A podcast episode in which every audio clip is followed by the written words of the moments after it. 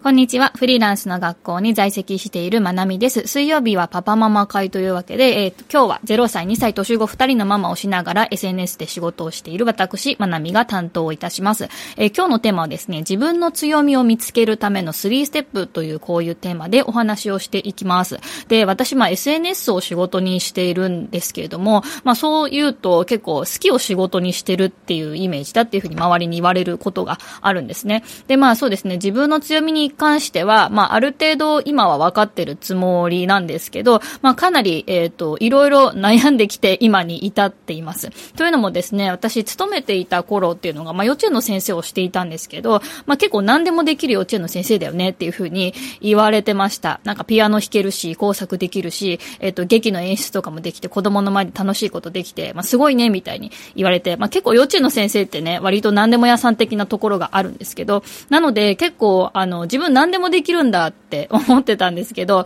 あの、いざね、もう幼稚園の先生辞めて、で結婚して、その後、ちょっと発信とかやってみたいなって思って、ある時に、なんか私何できるんだって思ったんですよね。なんかその時その場所、その自分が勤めていたところではこれが強みだと思っていたけど、なんか私個人で何かできるかって言ったら、何ができるかわかんないっていう、あの、状態になっちゃって、クラウドワークスの検索画面で固まるっていうのがあったんですよ。うん。で、なんで、なんて言うんですかね。なので、うんと、今もですけど、こう自分の強みってなんだろうっていうのを結構繰り返し、あの、問い続けてるっていうことを、まあ、未だにやっています。でもまあ、本当に最初は、あの、自分の強みとはみたいな、個人で稼ぐには自分の強みって、稼げるような強みって何とか、もうなんかわけわかんないとこから本当にスタートして今に至ってます。で、まあそんな中で私がいろいろとやってきて、まあ良かったことが3つのポイントがあったんですけど、まあ順番でやっていくといいかもっていう、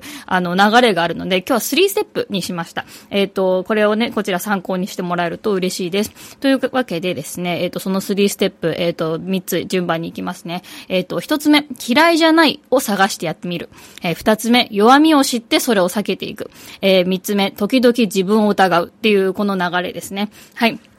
えっ、ー、と、順番に行きますね。えっ、ー、と、一つ目、嫌いじゃないを探してやってみるってこれすごい大事で、こう、好きなこととかやりたいことっていうのから入るのも全然 OK なんですけど、で、これから入れたら、まあ、言っちゃいいんですけど、こうね、好きなことを仕事にしようとして嫌いになっちゃったらどうしよう問題とか、私結構それでブレーキかかるタイプだったんですよね。うん。だから、そこまで熱量がないようなことでも全然 OK ですね。むしろなんか、あの、ちょっとふわっとしてるぐらいの方がいいかもしれないぐらいな感じですね。まあ、これできるし、まあ、知ってるし、やったことあるし、嫌いじゃないかな、ぐらいな絶妙なラインがあると一番いいですね。うん。で、まあ、なるべく今あるものでできるとか、自分の今手持ちのアイテムだったり、自分のスキルとか、え、それで、まあ、それで、まあ、一応できるっちゃできるよね、ぐらいがいいですね。で、私の場合だと最初動画だったんですね。動画とか喋るとかなら、まあ、嫌いじゃないかな、みたいな感じでしたね。で、それもなんか結婚式の二次会で、こう、新郎新婦にサプライズムービーを作ったりとか、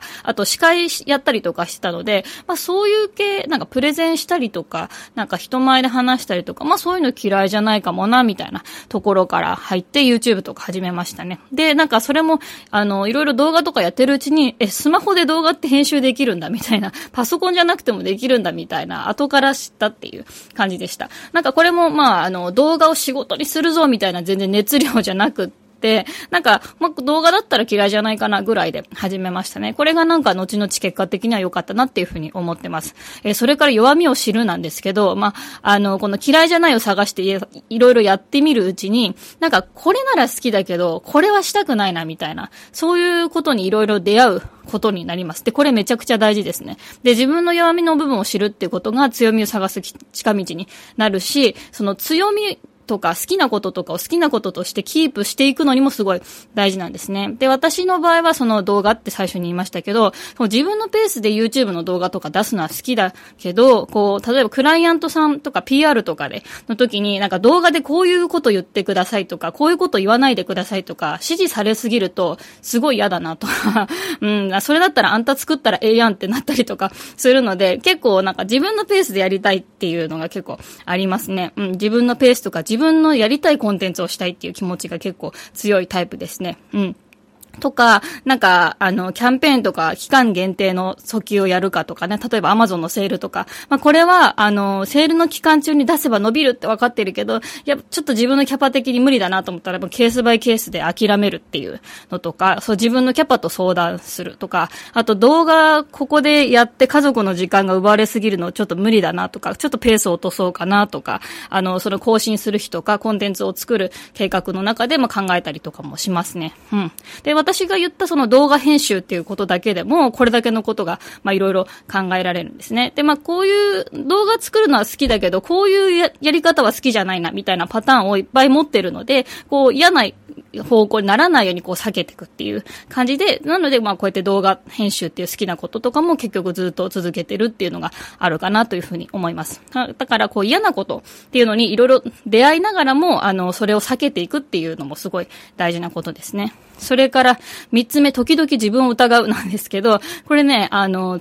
ちょっとネガティブなことを言うと、強みと思ってたことは案外仕事になると苦手になるとか、好きじゃなくなるってこともあるんですね。でも逆に自分が苦手だと思ってたことが、もしかして強みになるっていうタイミングとかも、なんかやっぱりこう、あの、発信とかね、あの、クライアントワークとかいろいろやってると、そういうタイミングもあるかもしれないっていう、このどっちに転ぶかわからないぐらいの可能性を、あの、ちょっと考えておくといいかなというふうに思いました。で、それ私最近、えっ、ー、と、オンライン秘書講座がこう、あの、私の住んでる高知であったので、それに出てみた時にすごい気づかされたんですけど、なんか私自分はそのオンライン秘書とか、その自分の人のサ、自分は人のサポートとか向いてないなっていうふうに思ってたんですよね。うん。だけど、なんかこう、察したりとかね、先回りしたりとか、配慮のあることができるタイプじゃないな、みたいな。そう思ってたんですけど、やっぱ振り子の事務局の方の動きとか見てるとめっちゃすごいなって実はいつも思うんですよ。うん。だから、あ、ちょっと自分にはこういうのは無理だな、みたいな。いつもね、思ってたんですけど、なんか最近結構 SNS の相談受けたりとか、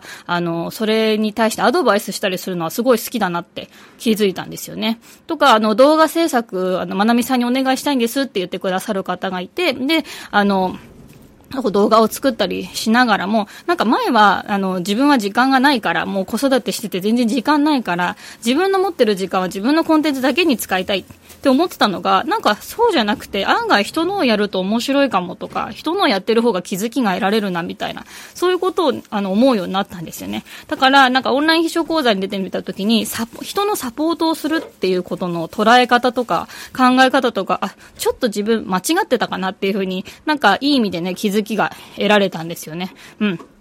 で、えっ、ー、と、まあ、自分の強みとか弱みとかって、やっぱ自分の頭の中だけじゃわからない部分っていうのはあると思います。で、まあ、実際に行動しながら、こう自分、たくさんのこう自分に出会っていって、こう、これは好きだとか、これは嫌いだとか、やってみたら意外と違ったとか、うん。で、そういう、あの、気づきをたくさん得ていくことがすごく大事かなというふうに思います。で、これはまあ、身近な人との会話にもヒントがあるかもしれないし、フリコーのコミュニティに参加したりとか、あの、メルマガのね、動画を受け、あの、動画講義を受けてみたり、それとか、あの、講座とかにね、出てみたりしながら、まあ、視野を広げて探していくのもありかなというふうに思います。はい。というわけで今日はですね、自分の強みを見つけるための3ステップということで、えっ、ー、と、お話をしました。えっ、ー、と、一つ目、嫌いじゃないを探してやってみるですね。で、まあ、熱量はそんななくて OK ですね。これ、これならできるかも、みたいなレベルを、えっ、ー、と、とか、あの、まあ、日、日常的にやってることレベルですね。その辺をね、探していくといいと思います。それから、えっ、と、二つ目、弱みを知るですね。で、弱みとか苦手なことが分かったら、えー、次からは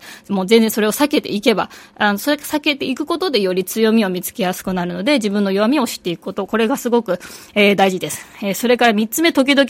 自分を疑うっていうことですね。で、苦手とか嫌いだと思ってたことが自分の強みになることもあるかもしれないので、なんかポジ、ポジティブな感じで、本当にそうかなってこう自分に時々投げかけてみるっていうのもすごい大事かなと思います。まあこう年末なのでね、まあ一年を振り返りながらも自分分の強みとか弱みに向かうきっかけにしてもらえたらなというふうに思います。はい。えっ、ー、と、最後にちょっとお知らせなんですけど、私の、えっ、ー、と、 Voicy の今日の放送では、えっ、ー、と、この3番、え苦手なことを時々疑うことの勧めっていうことで、えっ、と、3番のね、自分を時々疑うってことに関連して、えっ、と、放送してますので、よかったらこちらも聞きに来てくださると嬉しいです。えっ、と、こちらチャプターにリンク貼っときます。それから、えっ、と、私がこの間コーチで受けたオンライン秘書講座、えっ、と、年内はね、この間コーチ最後だったんですけど、1月と2月にね、えっ、と、別のところであるみたいなので、振り子のセミナーページの方概要欄に貼っときます。またこちらも見てみてください。はい。というわけで今日の放送は以上になります。ありがとうございました。